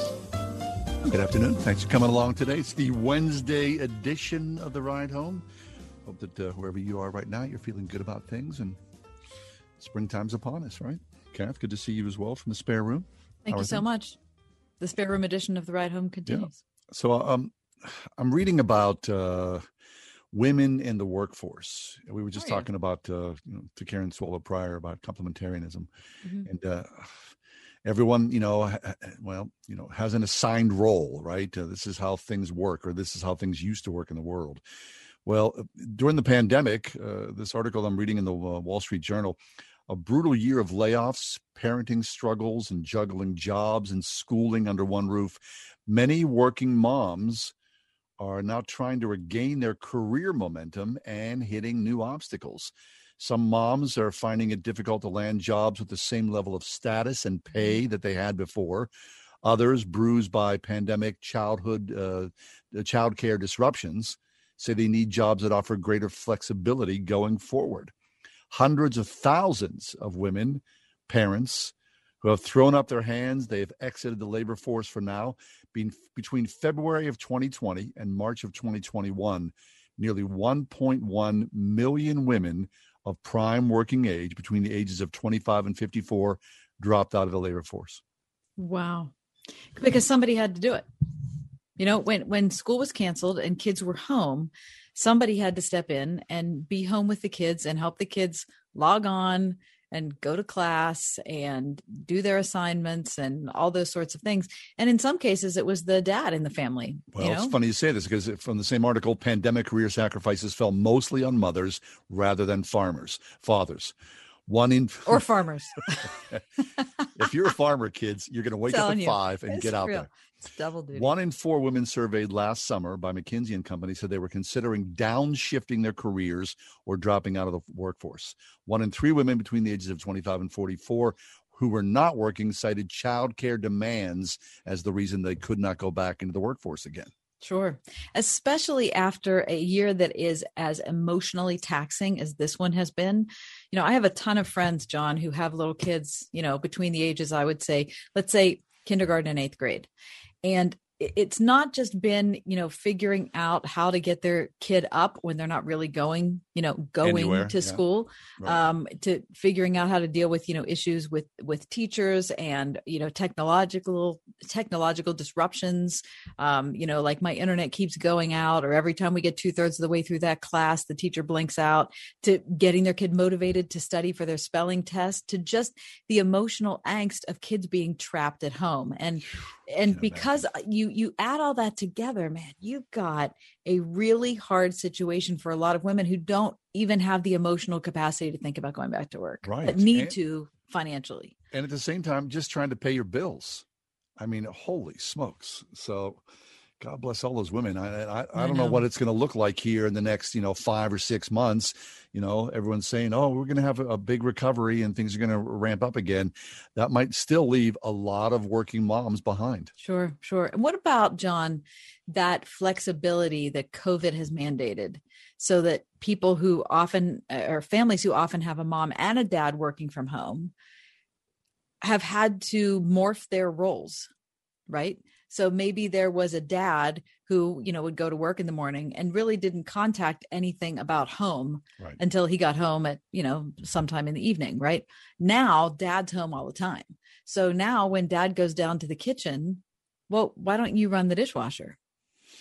You know, Nina, why Well, don't yeah, you, yeah. you, know, while, while you're doing that, would you take the garbage out? Like, I- and everybody's doing that, right? Everybody has done that for a year. Have you, have you and your wife and kids had to morph roles? Um, not particularly because I've been home and my wife, she runs a, a small business. She's been at work. She really has not been at home much. So, you know, those were the, the weird thing is generally both of us were gone during the day. Now I'm home. My kids, of course, were home. My kids were older, but they still were home. Um, we've made it work. And I'm so, so grateful for the ability that we're really, really grateful that we were able to make it work. Kudos to uh, to management and for Salem for all of us to to be here all this time. But I, I can't imagine, especially having little kids, Oh you know, gosh, little kids, how difficult that must be. Because here's the thing you wanted your kids to be on screen to go to school, but at the same time, you didn't want your kids to be on the screen because 24 7, who wants your kids on, you know, all the other junk that they're on? And fighting that battle, that cycle every day. I can't imagine.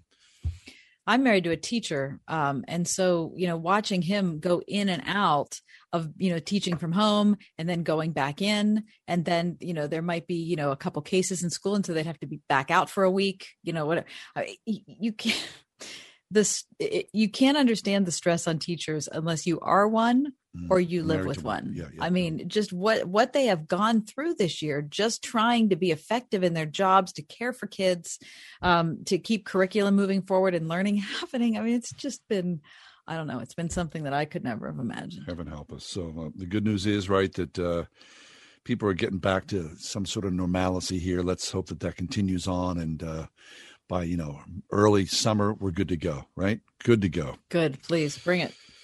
All right, well, we'll take a quick break. Uh, Jay Warner Wallace is with us. Yeah, because yeah, some people tend to feel weird when they talk about their Christian worldview. You know, with people who are outside the church, they, they think, well, yeah, maybe I feel a little guilty, or maybe I feel like it's so out of step. Karen Swallow Prior just talked about it. It is kind of weird, but you know, we're going to talk about how to feel good about it. 101.5 WORD. In times when political correctness is required, the claims of Jesus sound shocking. Chuck Swindoll. Jesus is the way and the truth and the life.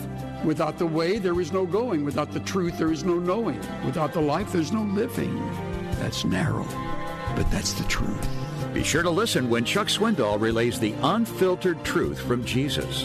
Weekdays on Insight for Living. Tomorrow morning at 8 on 101.5 WORD. I struggled with symptoms like frequent gas and stomach pain for years. I was bloated all the time with daily diarrhea. At first, I thought it was what I was eating. I kept thinking it was stomach issues. So I did my research and talked to my doctor, and we finally uncovered the truth. It, was, actually EPI. Exocrine pancreatic insufficiency, or EPI, is a condition where your pancreas is unable to help break down your food.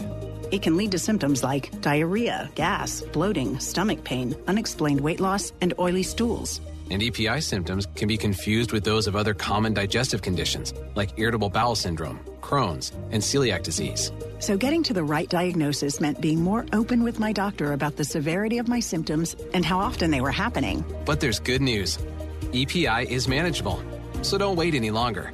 Use the symptom checker at identifyepi.com and schedule a visit or call with your doctor to ask Could, I, have EPI? Sponsored by AbbVie. Are you in high school and thinking about your future or know someone who is? Consider Geneva College. Geneva is a Christian college that prepares students for meaningful service in the world. Geneva has over 145 majors and programs, 19 varsity sports, 100 study abroad programs, and lots of club activities. Geneva has scholarships and grants to make it affordable too. Find out more yourself. You can visit Geneva in person or online. To find out more, go to geneva.edu slash visit. That's geneva.edu slash visit. It's long, over a thousand chapters, over 30,000 verses. No wonder so many of us have never read it cover to cover. Want to do it? Want to read the entire Bible? Start today at BibleStudyTools.com. BibleStudyTools.com includes Bible in a Year, an interactive plan for reading, learning, and understanding the Bible. Deepen your faith and impact your walk with God, one day at a time. Bible in a Year, just one of the new interactive Bible study tools at BibleStudyTools.com. We've all been thinking a lot lately about the air we breathe. QDOT has been thinking about it for over 100 years, providing big HVAC solutions for the commercial industry, including healthcare, where air quality is paramount. Does your home deserve any less? For affordable solutions, including their new bipolar ionizer, which may eliminate up to 99.4% of airborne viruses, including SARS CoV 2, breathe easier with QDOT. Call 412 366 6200 or visit q-dot.com.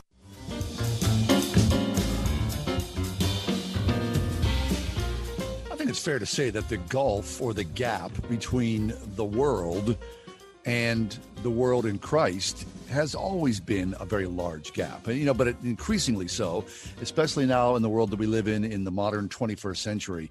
It feels as though it's just massive. Why? Because massive- of social media conversations that yeah, happen, I just or think things separate or- us. And so, you know, we're being fed one thing on our screens. Of course, we're all dutifully following along. We're being, you know, we're following that world and want to be part of that because that's fun and exciting. And, you know, there's a lot of attraction there. At the same time, you're following Jesus and the world is not necessarily the place you want to be. Not, not, not truly, you don't want to be there. So I think what that turns into is that if you're a believer and you take your faith seriously, you tend to apologize or you tend to mm. feel bad about or minimize your faith in some way because you know like our last guest we talked about with Karen Swallow Prior a lot of it can be considered crazy town right. but it's not crazy town. It's incredibly beautiful and deep and powerful. So we should embrace that and lift it up and work that into our lives so that we're there more often Jay Warner Wallace is with us. Jim has been a regular guest on our show for years. Jay Warner Wallace is a Dateline featured cold case detective, senior fellow at the Colson Center for Christian Worldview, adjunct professor of apologetics at Biola University. He is the author of Cold Case Christianity. God's Crime Scene, Forensic Faith, creator of the Casemakers Academy for Kids, and many more other titles, especially on this really strong website. We'll talk about that as well. But, Jim, welcome back. Uh, you talked about this in a recent Cold Case Christianity post three good reasons to celebrate your Christian worldview.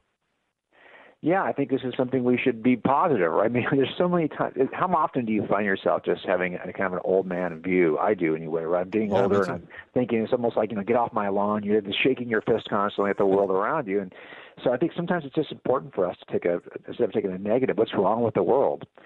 What's right with how we see the world? I mean, sometimes you can just focus and bask in that, right? Just ignore the noise and think about what is positive about our worldview. That's really that's really good, Uh, and I love that because like I'm like you, Jim. More often than not, I'll feed on the negative and forget about why I'm here in the first place. The powerful about that. So let's talk about that. Can you dive into that? You know, in the piece that you wrote, of course, you're highlighting three things. Take one that's near and dear to you, and and you know, give us that. Well, what I like to say is that the, the, the, the, what's great about Scripture, uh, Christian Scripture, describes the world the way it really is. Now, I know a lot of people think that's, that's crazy, right? Because you don't necessarily see it as um, you know, it's, it's full of, of first century um, narrative involving the life of Jesus, and it seems sometimes like it's pretty far away from the world we're living in today. But it describes the nature of humans, right? The nature of evil. It, it look, it, it describes the nature of the universe. If you look at the universe around us right now, there are good good reasons to believe that the Bible describes a God who has created this universe because we have a universe that had a beginning. Science tells us that it appears to be fine tuned for life. Scientists um, are of scratching their head about that. I mean, some try to deny the fine tuning of the universe, try to explain it some other way. Like, why is it that we happen to be in a universe that has a beginning, and anything that has a beginning requires a beginner, and whatever began the universe has to be outside of space, time, and matter because the science is telling us that the universe marks the beginning of space, time, and matter. So we're already kind of starting to, to circle back around to our, toward a cause but it seems to be accurately described on the pages of Scripture, Christian Scripture. We also see that you know we're living in a universe that, that has biological organisms that emerged from non-living matter. That, that tell me how that happened. Let let science try to tell you how that happened. We we actually have a worldview in Scripture that tells us how that happened and why they even display the appearance of design because designers typically create things that display the appearance of designers. Um, you know, this is if you're even thinking about what we're talking about today, you're using your consciousness, you're using your mind, which is really a problem for physicalists who believe that the entire universe is just created from you know matter uh, space time, uh, matter, uh, uh, chemistry, physics. These are the forces that govern the universe. So, if that's the case, how do we get immaterial things, immaterial realities like mind? You might have a brain, but but most of these atheists who are trying to examine the universe would would argue that your mind is an illusion.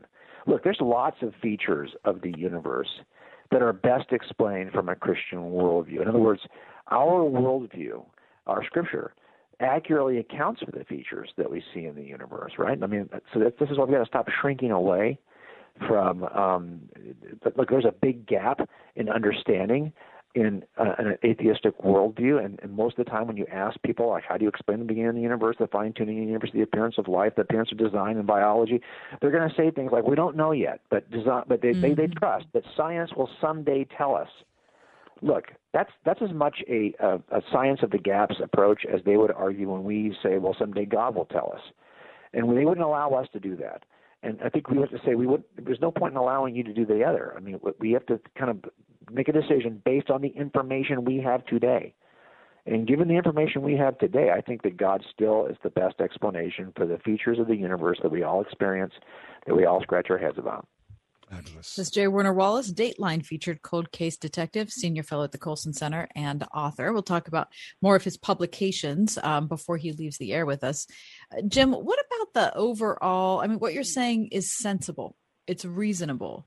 Um, but there's, I meet so many people who feel as if the Christian perspective can't compete in the public square that they uh, i don't know they feel like they're not smart enough or or they they, they believe it but they don't think they could convince anyone else of it. And so therefore i think you know christians kind of gravitate towards these little hovels right? You know the silos that we all talk about.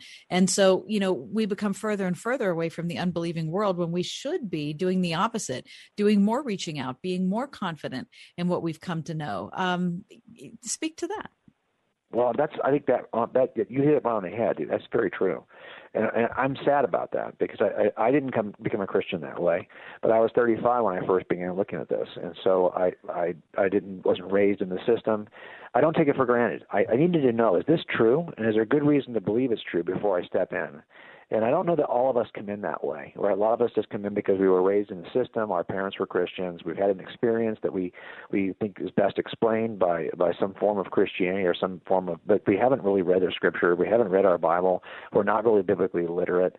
We haven't looked at the at the evidence surrounding the resurrection. Remember, we believe as Christians we put our trust in not just in a set of proverbs from some ancient sage like you know the Baha'u'llah and then the Baha'i faith. Instead, our trust trust is in a, a, a fact of, of, of history, a claim in history, the resurrection. If that didn't occur, then all of this is for nothing, right? This is all just a, a comic, comical. So, so, the, so the mm-hmm. reality is we have a, a worldview that we could test historically because it's grounded in an historical event, but most of us, I'm just being honest with you, we haven't done that. We haven't stopped to think about, well, how do I test – that something has happened in history. Like, what, what, what, what approach do historians take? What approach do cold case detectives take? What approach does anyone take when trying to look at a claim in history? This is not how we've ever thought about our faith, and that is shame on us because that is not how the first Christians um, processed this. That's not how the disciples talked about Christianity. They talked about it because they said, We are eyewitnesses. And even Jesus said, Hey, blessed are those, Thomas, who are not eyewitnesses like you and all these guys in our room, but they're going to learn about me through your eyewitness testimony. But again, how do we learn about? Because we have to look at that's the eyewitness testimony of Thomas and of Paul and of Peter. And most of us don't even think about the book of Acts as an eyewitness account. We think of it almost like, you know, okay, this is like this is the kind of thing you, it's in a different category. You know, you don't look at your religious claims in the same category that you look at claims about the history of your state or the history of your own family.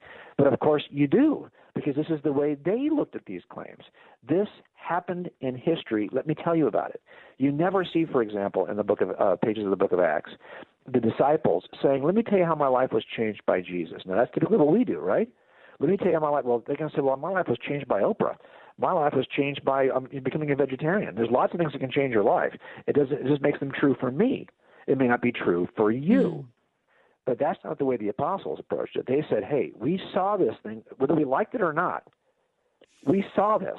You cannot deny it now. Right. Because it happened. That's an objective claim.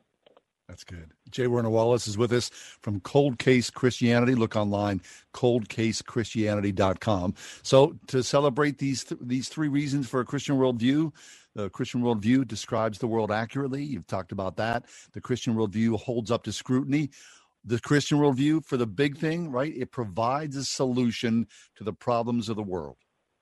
No, yeah, this is the remember. There's only three things worldviews do. They they basically should, number one, what's wrong with the world? You know, how do we get here? Number one, how, how do we even arrive on planet Earth? Two, what, what, what went wrong? Why? What's the problem we're trying to solve? And three, how do we fix this mess? That's what worldviews do. They give you uh, answers to those three questions. And the Christian worldview describes it like quite clearly. We are created in the image of God capable of great beauty, but we are rebellious, fallen creatures who tend to rebel against God. The problem is we are separated from God by our sin. What is the solution for that? Well, it's what Jesus did because you, if, if you're separated from a perfect, moral, loving God, you you have to be perfectly uh, a perfect moral creature in order to be united to that. And we're never going to be perfect. I can be good on it. I, some days I'm actually pretty good, but I'm never perfect, and that's the problem. How do you solve that gap from good to perfect? Well, that is in the person of Jesus, right? That's the one perfect man, God incarnate, who lived the perfect life and then paid the penalty that we deserved for our sin. There's the solution to the problem. If you think the, the, the problem is, is, is, a system, like you need to re, uh, restore a system uh, to solve, for example, racism, you're, you're misunderstanding the problem. The problem is not systemic because we will corrupt any system. The problem is us. It's a heart issue we have. Mm-hmm. And the only solution there is not a new system. We'll just corrupt the new system. It is in the salvation that's offered through Jesus. That's Jim Wallace. Uh, Jim's the author of a whole bunch of books, including Cold Case Christianity, God's Crime Scene, Forensic Faith, and creator of the Casemakers Academy for Kids. Okay, last question for you, Jim. Um, so people who hear this and they're like, okay, so you know, I need to, I need to be more willing to talk about my worldview. Um, I think attitude also plays into this, right? So if someone comes out and starts preaching their worldview at you, and you know it's like arrogant and haughty and annoying, that's not going to make a whole lot of converts, right? So there has to be some kind of, you know. Uh, yes, exactly. That's the perfect word, humility involved. Yeah, there's no doubt about that. We have, we have to kind of live this worldview first. But but again, if all we did was live the worldview, but never opened our mouth to describe what it is that got us here, all that anyone can do this. I mean, let's face it: the people who are going to outperform you as Christians are probably your Mormon neighbors. But that does not make Yeah. Mormonism true. So what we have to do is to do both of these things. We have to study to be approved, and that's where I think we could do the most heavy lifting. Most of us are not prepared to answer even the smallest claim against us online, and then we become defensive. It's fight or flight. Can't actually answer this calmly because I don't know how to answer it. So right away, I just get hysterical about it, and I see this all the time online. So if nothing else, you could be less hysterical if you took the time to study why it is you believe something is true, and that's where I think we have to start. Less hysterical. That's Less very good. hysterical. Yeah, we can have. T-shirts made. Less Less hysterical. hysterical. Less hysterical. Yeah, exactly. Jesus loves me. Jim Wallace from Cold Case Christianity. Hey, Jim, uh, t- take a minute here and talk to us about Cold Case Christianity. It is a singularly unique ministry. Well, we're trying to, to figure out a way to help move people forward in this idea of can you study this to be true? Can you can you make a case for this evidentially? And is this ever part of the Christian worldview to begin with? And I think it is. Jesus said it himself. You don't believe what I'm telling you. At least believe on the evidence of the miracles I've worked in front of you. And then he works miracles for John the Baptist's disciples when John is having doubts. He doesn't say to those guys, hey, just tell John he needs to go back and pray more about this, or he needs to lean in harder, or needs to have more faith. No, he works three miracles in front of John's disciples and says, go back and tell John what you just saw. Well, that's what we're trying to do with our website, right? We're trying to tell the world about what we know is true based on the evidence, historical evidence, scientific evidence. I mean, you can make a case for God from the universe just from the science of all those areas we talked about. That's what we're trying to do at that website. All right, that's Jay Warner Wallace, God's Crime Scene, Forensic Faith, Cold Case Christianity. Jim, always a pleasure to hear your voice, my friend. Thanks so much for having me, guys. Have a great Yeah. weekend. Yeah, you as too. well. Take a break, come back. Does this make sense? Probably not. That's coming up next. Probably. What can give you a competitive edge in today's red hot housing market? Rocket can. That's because Rocket Mortgage can give you a verified approval. It could help your offer stand out because when you find the perfect home, you don't want to lose it to anybody else. Rocket Technology provides a rock solid verification of your income, assets, and credit, giving sellers and their agents greater confidence in you. We've already helped over 1 million clients just like you reach their home financing goals this year alone. So remember this what can help you buy the home you really want? Rocket can. Go to rocketmortgage.com or call us today at 8338 Rocket. That's rocketmortgage.com or call 8338 Rocket. A verified approval is based on an underwriter's analysis of your individual financial information appraisal and title report. Call for cost information and conditions. Equal housing lender licensed in all 50 states and MLSConsumerAccess.org number 3030. When the earth stands between you and a finished project, you need E and K excavation. Whether you have to dig it, grade it, drain it, prep it, stabilize it, shape it, clear it, or dispose of it, E and K excavation has over 100 years of combined experience and a fleet of heavy equipment to help you bend it to your will. They can handle any size project for your home or business, providing quality results on time and on budget. For a free quote, visit ekexcavation.com. They'll move the earth for you at ekexcavation.com. If you owe back taxes, there's a lot you need to know, starting with rule number one. Don't mess with the IRS. They are cracking down this year by sending out heart stopping letters, actively garnishing paychecks, levying bank accounts, and putting liens on homes and businesses. That's all true. But it's also true there's a way out. It's called the Fresh Start Initiative, an important government program for tax debt assistance. It's one of the biggest breaks the IRS has ever offered, so now's the time. You could qualify for tax relief that saves you thousands, even tens of thousands. Nobody knows this program like the award winning experts at Optima Tax Relief. They have an A plus rating with the Better Business Bureau and will fight to get you the best deal possible. Don't mess with the IRS. For tax help you need, for tax help you can trust, call Optima now for a free consultation. Call 800 965 1433. 800 965 1433. 800 965 1433. Optima Tax Relief.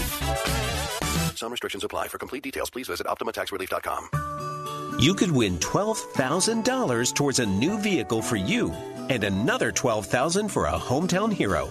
When you enter the Kindness Challenge. Go to wordfm.com to enter the Kindness Challenge today. That's wordfm.com. 101.5 WORD-FM Pittsburgh. On your smart speaker by saying play the word Pittsburgh and on your phone via the Word FM mobile app, iHeart, TuneIn, and at radio.com.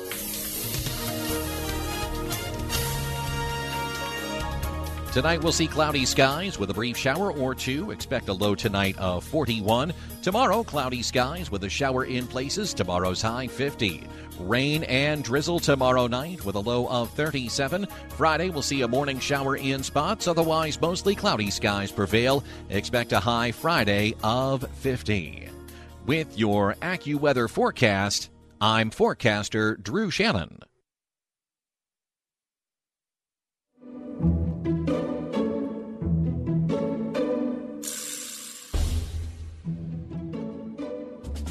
Does this make sense? Does what make sense? The forehead thermometer. Wait, I, what is the forehead? Oh, you mean the thing that they point at you? Uh huh. Oh, yeah, that makes perfect sense. Oh, I like that a lot. I don't. I mean, look. I mean, I'm still, uh, you know, the age where they would stick the thermometer under your tongue, Right. and you'd have to stand there for a couple of minutes. Sure. And then things got better. Then when we had kids, we we graduated to the stick the thermometer in the ear thing, Right. which I thought was a minor miracle. Now the thermometer in the forehead, I like that a lot. Okay. You got a problem with that? That, makes perfect do. sense to me. Yeah, I do. Why does it make I- sense to you? Because have you ever seen your reading on there? Well, I'm assuming it's a good reading. Okay, so the reading is like 95 95 what? 95 degrees? degrees. Okay. Now you know what normal body temperature is. 98. Well, now people are trending a little lower in their body temps lately. Okay, good. So three, three to three degrees, three Eh, point. I mean, it's in the ballpark. I mean, I can no, see No, it's not. That's not in the ballpark. No, three degrees is a gigantic diff. It, they're just profoundly not accurate. Now, wait a second. why Now, we're wait. No, doing wait. No, look, we're going to get emails from people who Good, work in bring the it on. pharmaceutical thermometer business who are going, I'm telling you, doesn't know what she's every single about." time I've had Oh, my no. temperature taken at a public place, it has been absurdly low, like around 95. Maybe you're just like a volcano and you're just cooling off as you I age. doubt it. That's all I I'm doubt it. I think they're inaccurate, and I say, I don't think you know, I do. And they I don't make sense. I say they make sense. No, I say they do not make sense. All right. Does this make sense? Taxidermy. I mean, I appreciate. I mean, I, don't get me wrong. I'm not going to beat up on the taxidermy business because you, when you walk in to see like deer heads, you think those are beautiful. But then, of course, we've got friends. We go out to South Dakota. I got family. They take it to the extreme. They got skunks. They got oh badgers. They got little mice. They got falcons. I mean, anything that you can stick cotton into, they're ready to uh, stuff it and hang it on the wall. So the taxidermy thing, I people who love that, that's cool. But I, I don't know. How about a little uh, little middle ground on the taxidermy? Does it make sense to you? You want that in your house? Uh, that creeps me right out. Uh, don't you like a deer head hanging on the wall? You've I got mean, one in your it. office, I like, Kath. I like the deer head in my office. You've got one in your office. Yeah, but that that was that was given to me for purposes of comedy. Right. Not, like I don't I don't it, that it free it, no. You know the process that you have to go through to produce the taxidermied thing. Yeah. That's just gross and kind of weird. How about when you go to the Carnegie Museum and you see those little birds that have been stuffed? Like that was like a hundred years ago. I You don't get to like see those a bird either. up close. I don't really I- like those. I'm changing my vote. Taxidermy makes sense. No, it doesn't. Get out of here. 101.5 WORD. Here's Dr. Charles Stanley. The grace of God is sufficient for everything. There's not a single solitary thing that you and I could ever possibly need. The grace of God is not provided.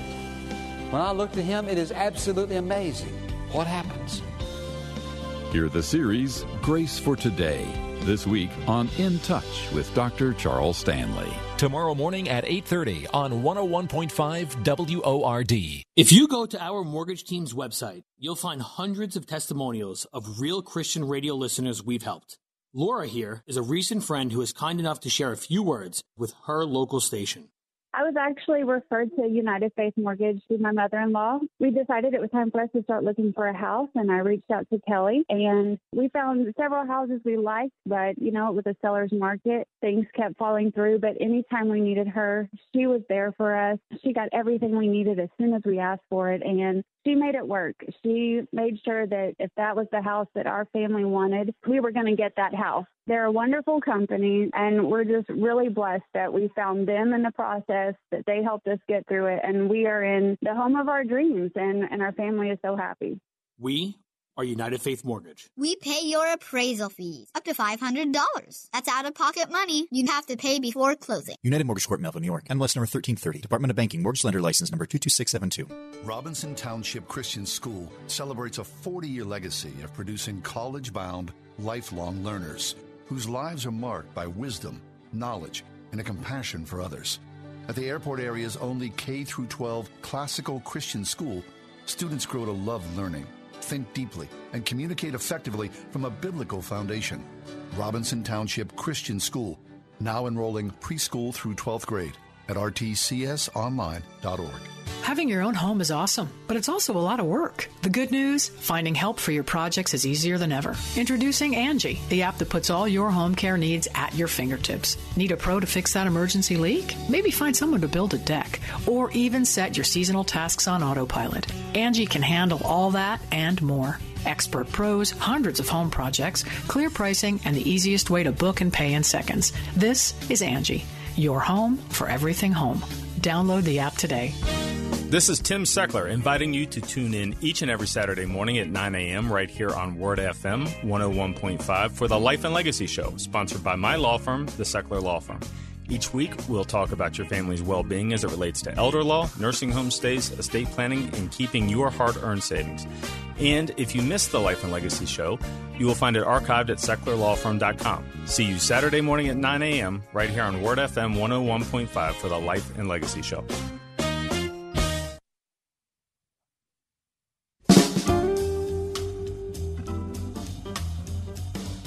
So, as the pandemic starts to loosen, people are headed back to worship, which is fabulous. And I think for a lot of people, they kind of go, well, uh, what's the church going to be like post pandemic? Will the congregations come back? Our next guest, Karl Vaters, is talking about that. Karl's founder of newsmallchurch.com. It's a ministry that encourages, connects, equips innovative small church pastors. He wrote a really interesting piece called Will the Congregation Come Back? Should Not Be Our Biggest Concern. You can find information about Karl, his new excellent website, karlvaters.com. But Karl, welcome back. I mean, uh, I'm glad you're with us. But okay, so if we're not asking about the congregations coming back, what should we be asking? Oh, yeah, that's a great question. And it is a valid concern. As a pastor, obviously, we want our folks to come back, and hopefully everybody will after a certain amount of time. But I think there are some better questions to ask. And the main reason I'm thinking about it is this when we are, when our main concern, especially when our main concern that we're expressing to others is that people need to get back to church, it feels self serving to others. Mm. Like we, we yeah. know it's not because we know that we want people to have a close relationship with Jesus and being a part of a local body is an absolutely essential part of that. So we know that the that, that it's not a selfish reason, but when when all the people are hearing is I hope they come back, you need to come back, it feels selfish. We need to be asking better questions like how well have we represented Jesus during this lockdown and how well will we represent him as we go through what's probably still going to be a couple rough years of fallout from all of this. Yeah. I think that's a wise approach, Karl. And it's it's a hard I mean, obviously there's no there's no right answer for have we represented Jesus well during the lockdown. I mean, there's no accurate answer because, you know, every one of us needs to ask that of ourselves. But you know, thinking about Christians in general, you know, I wonder how well we've done. I wonder um I wonder how well we've represented the historic tenets of Christianity without you know, drifting into like the crazy conspiracy theories of today. Yeah, it, it, it, there, there's a lot to be concerned about, but part of my challenge is um, there's it's one thing to read headlines and it's one thing to see what's what the media is playing up. It's another thing to be where I am, which is first of all part of a local congregation, and secondly, spending a lot of times with small church pastors helping their small congregations do good, vibrant, Mm-hmm. healthy, God honoring work. And those are two very different pictures. The picture we see of the church in the media, uh, even if the stories they're showing are accurate, they are a thankfully very small portion of of what the worldwide body of Christ is actually doing. But the time I spend in actual smaller congregations with with pastors who have a real heart for Jesus and for their churches, that is a more accurate and thankfully more healthy look at the body of Christ right now. I'm into that. Okay, Karl. So, in the piece of uh, your, the questions you're asking, I mean, this question to me, I think, is particularly important. That we've gone through this whole year, and the year's gone by. So, as the church body and as believers individually, what have we learned, and what are we still learning? I mean, this time last year, we were just starting this whole long journey. I think there was a lot of fear, a lot of trepidation Sure. for people. But you know, coming back out on the other side, um, there's a lot of goodness here that's been part of this year, hasn't there? I think so. I, a friend of mine recently said, you know, if we go through all of this pain and don't learn anything, then all we've got is the pain. right? So, and, and, and, and we always learn more through difficult seasons than we learn through, uh, through, you know, positive and u- upward looking seasons. You know, when things are fun and comfortable, we tend to just relax. When things are difficult and we have to work our way through something, that's where the learning usually takes place. So, all the way from like at the beginning of this pandemic, for the small churches that I work with, a lot of us weren't online already, including my congregation. So we learned how to put our services online and how to do it well. So we need to continue to build on that. We now have a tool for outreach that we didn't have before. Uh, we've learned how to connect to people without having the building to gather in. We've learned how to, you know, call each other up and check on each other when before it was just like, oh, we'll see you Sunday, so I don't have to worry about you during the week. We've actually learned how to make better personal connections during this, and we're determined in our congregation to keep that up and not just go back to, hey, we'll see you next Sunday ever again. Okay. All right. So that's something that we could, you know, kind of add to our list of things that we didn't know we were bad at. That's a great way to put it. That's that's a wonderful way to put it. We weren't as uh, most churches that say they're friendly. It turns out, well, I think it's friendly because that's where my friends are. Uh, Right. Yeah, they're friendly to me. out- yeah, it turns out we're we're often not as much as we need to. But when we've been put in this position, where all of a sudden we're locked in our homes, and well, like for, for instance, where I live, I'm in Orange County, California, eight miles south of Disneyland. People all over the place, and the food delivery app has found its day in the last year. Right, everybody using the food delivery app. But I talk to a lot of uh, churches in small and rural communities where the food delivery app is simply not not a thing. But having a neighbor who says, "I cooked extra food, let me bring some over and put it on your porch so you can pick it up for dinner tonight," that is so much better. First of all, the food's probably going to be better. Secondly, it's going to be free. And thirdly, you're making human connections among people both inside and outside the church. We've done that more this past year than previous times. And I hope we don't just go back to the voluntary isolation we used to have. This involuntary isolation has actually helped us to realize we need each other. I'm into that. We're talking with Pastor Karl Vaters. He wrote a piece, Will the Congregation Come Back? Should not be our biggest concern. Six better questions. So, Karl, you know, you know you're talking about the people at home who are in uh, short food supply. So, with that, there's been this this gulf. This has been a theme here, right? I mean, how do you serve people at home? People who are, for whatever reason, you know, they can't or they won't leave the home. Instead of us pointing the finger and lecturing and getting into you know political talk, we should humble ourselves and see how we can better serve them. Yeah. Oh, absolutely. Uh, One of the things we've discovered in our church in the past year is that our smartphone, it's still a phone. Oh, yeah. You can still talk on it. Yeah, exactly. I had no idea. There's still a phone on there. Uh, yeah. and, and yeah, and so we've really discovered this idea. In fact, I've, I've had seniors through this tell me they are actually um, closer to some of the younger people in our church than they were before because we put our young people who are you know all kinds of active they're going stir crazy. So we actually put them on our phone list to call those who could not get out who needed medicine brought over who need food brought over. So our youth are helping our seniors and our seniors are saying we know the kids in this church now better than we did a year ago because we've just simply leaned into let's use the energy of the youth to meet the needs of our seniors. And it's been an amazing cross generational thing to do when we really step up we because we needed to and again we're just determined we're not going to let that go once we get back into our buildings for our regular services again mm. Interesting. The show's live on Facebook right now. The Ride Home with John and Kathy or 101.5 Word FM. So get on there and give us a look. Also broadcasting live at 101.5 FM and 96.5 FM plus 7:30 AM WPIT. Talking to Karl Vaters about small churches and how we can kind of look look into like this next COVID phase and, and i'm thinking about the the kinds of afflictions that people have now and people always have afflictions and i think it's one of the beautiful things about the church Karl. and i know the the three of us have been the recipient of so much care and compassion and concern over our lifetimes from people in the church. But what about things particular to now? What about people who are suffering bankruptcies? Um, what about people, you know, we talked earlier in the show, Karl, about the unbelievable pressure of families trying to, you know, work from home and have their kids online and, you know, being in third grade or eighth grade or 12th grade and how difficult that is. You know, families that have fallen apart, divorces, that sort of thing. I mean, what does that mean for the church going forward? Uh, it's big. I I hate to be the bearer of, of bad tidings, but I also believe that faith doesn't deny reality. Faith acknowledges reality and then steps up to meet the need.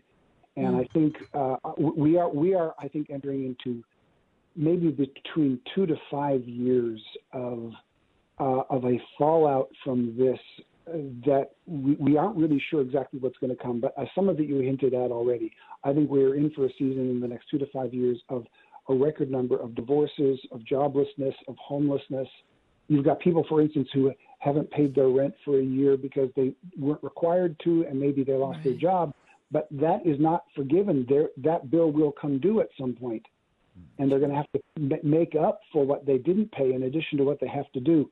So there's going to be all kinds of societal uh, trauma coming up, and I'm absolutely convinced more than ever that if we will step up and be Christ to our neighbors that we can help to meet needs that are now going to be more evident than ever before.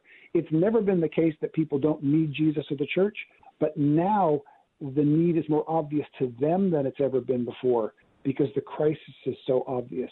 So I think we as God's people need to start looking around and asking ourselves not just how do we survive ourselves through this, but how do we become a bright light in what is going to be, I think, a continually fairly dark period of time for us. I am absolutely hopeful that the church will step up, that the church will not just survive but thrive during this, but we won't do it unless we proactively decide, Lord, be with us, show us the need, help us to meet that need. When we do, He always steps up and works through us. Well, that's fabulous, Karl. Yeah. To be honest, I had not considered that. I mean, I am in agreement to think of that. You know, we're happy when this thing is all said and done, but the the casualties and the the trouble around that is going to be a whole other story. So this could be, you know, one of those moments where in the midst of turmoil, the church will shine the best and brightest, despite what you know the secular worldview would have to say. Yeah, I really do agree with that, and I, I think the, the, the primary frustration for me through the through the pandemic is that instead of uniting to do this, the church has allowed so many divisions to come in among us. You know, we've got people in our churches. I, you know, nobody trained me to, to, to figure out what to do when congregations are fighting over masks or no masks. That never came up in seminary. You know, right? A lot of things don't come up in seminary. That's a shame. Yeah, yeah. But here we are trying to figure out how to do it because nobody ever faced it before.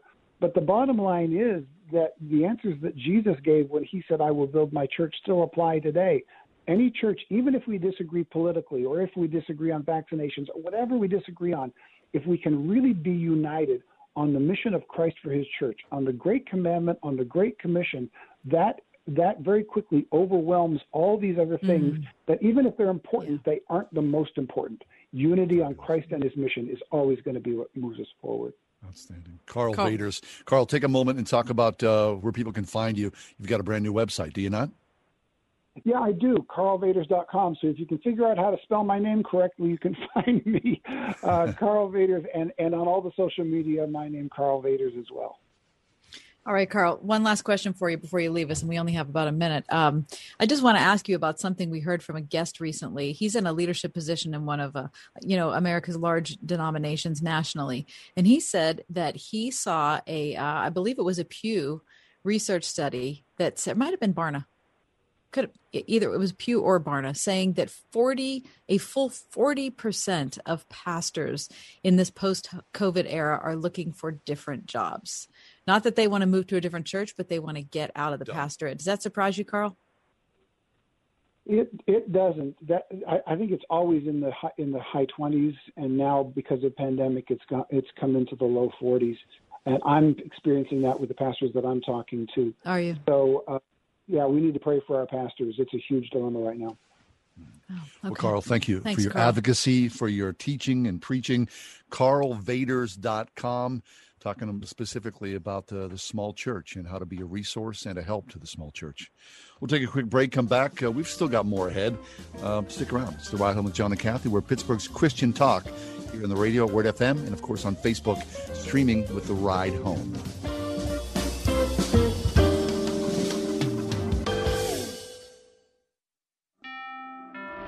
Help you take advantage of today's low mortgage rates and save money? Rocket can. You could save hundreds of dollars every month by refinancing with Rocket Mortgage at today's near historic low rates. If your current rate is over 4%, with today's low rates, you could lower your payment by over $150 a month, saving thousands in interest every year. With a cash out refinance from Rocket Mortgage, you could consolidate and pay off high interest debt, tackle home improvements that could add value to your home, or even set aside cash for your child's future education. We've already helped over 1 million clients just like you reach their home financing goals this year alone. So remember this what can give you the technology to refinance easily and save money? Rocket can. Call us today at 8338 Rocket or go to rocketmortgage.com. That's 8338 Rocket or go to rocketmortgage.com. Savings based on quick loans, internal data. Points and fees may apply. Call for cost information and conditions. Equal housing letter license in all 50 states and MLS consumer access.org number 330. Meet Skip, senior pastor at Sandhills Neighborhood Church. I told you if we broke attendance records, I'd get the church logo tattooed on my arm. And meet Guy, the youth pastor trying to break through the noise. I just went to church to get back to the gospel. Problem is, you're trying to get your message across. Uh, the gospel. Right, right, right. And ain't nobody listening to that. But this mega church. A Good Friday and Easter. I need something big. Has one mega problem. Bigger than the resurrection. Bigger than anything we've ever done. National headlines. Preach on the death and resurrection of Jesus. Bam! An actual crucifixion. This Easter, ask yourself is the gospel enough with this hilarious new comedy? Operation Stop Skip is a go? That's awesome. Church People, starring Thor Ramsey and Stephen Baldwin. Amen. Stream it on your TV, tablet, or phone. Go to salemnow.com for details. Salemnow.com. Use promo code Pittsburgh for additional savings. When the earth stands between you and a finished project, you need E and K excavation. Whether you have to dig it, grade it, drain it, prep it, stabilize it, shape it, clear it, or dispose of it, E and K excavation has over 100 years of combined experience and a fleet of heavy equipment to help you bend it to your will. They can handle any size project for your home or business, providing quality results on time and on budget. For a free quote, visit ekexcavation.com. They'll move the earth for you at ekexcavation.com. Identity thieves love tax forms with personal info needed to steal your identity. That's why Lifelock helps protect, monitor, and restore your identity. No one can monitor all transactions at all businesses, but you can save up to 25% off your first year at lifelock.com. Promo code RISK. You could win $12,000 towards a new vehicle for you and another 12,000 for a hometown hero when you enter the Kindness Challenge. Go to wordfm.com to enter the Kindness Challenge today. That's wordfm.com.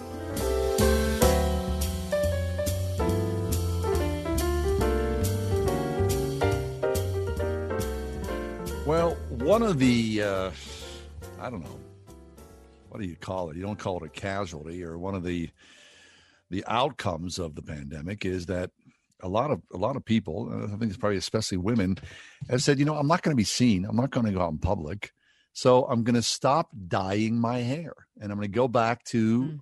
my, you know, au naturel, my gray roots. Saw an article in the Wall Street Journal about that. There's been, you know, sort of a graying revolution. Mm-hmm. Now, I, I don't know about that. I'm, you know, my hair is not turning gray. The unfortunate thing is my hair's falling out, and uh, you know, so I don't know if that's you know particular to the pandemic or just age or just whatever. Or just your bad attitude. I don't know. Um, could be my bad attitude. But Kath, yeah, the graying of America. Yeah.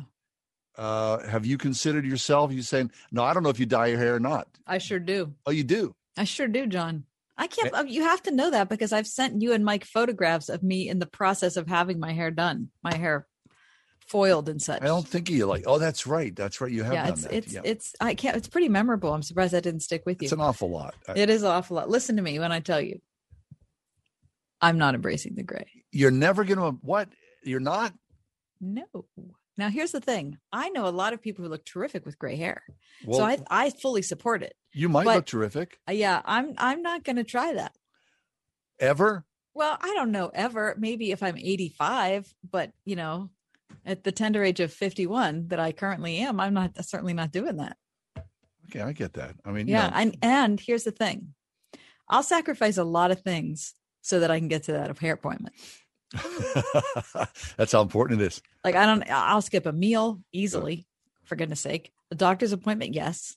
I'll do whatever has to be done so that I see my friend Amy once every 5 weeks. The hair thing, really. Mm-hmm. All right. Uh, Now here's a, here and here's another thing that's important is that never in my life, never in my life have I ever dyed my own hair. oh, that's pretty smart. Yeah. Now I no listen. Uh, there's been a lot of times in my life when money has been very very tight, but I've already expressed how important this is to me, and mm. so I have sacrificed other things financially so that I could Really? make that every five week appointment. Kids' tuition, that kind of stuff. No. Well, you know, it has to be. Maybe we'll course, maybe yeah. we'll have No, know, I- just broccoli for dinner. Everybody has their thing that's really important to them. So uh, you know, Mhm.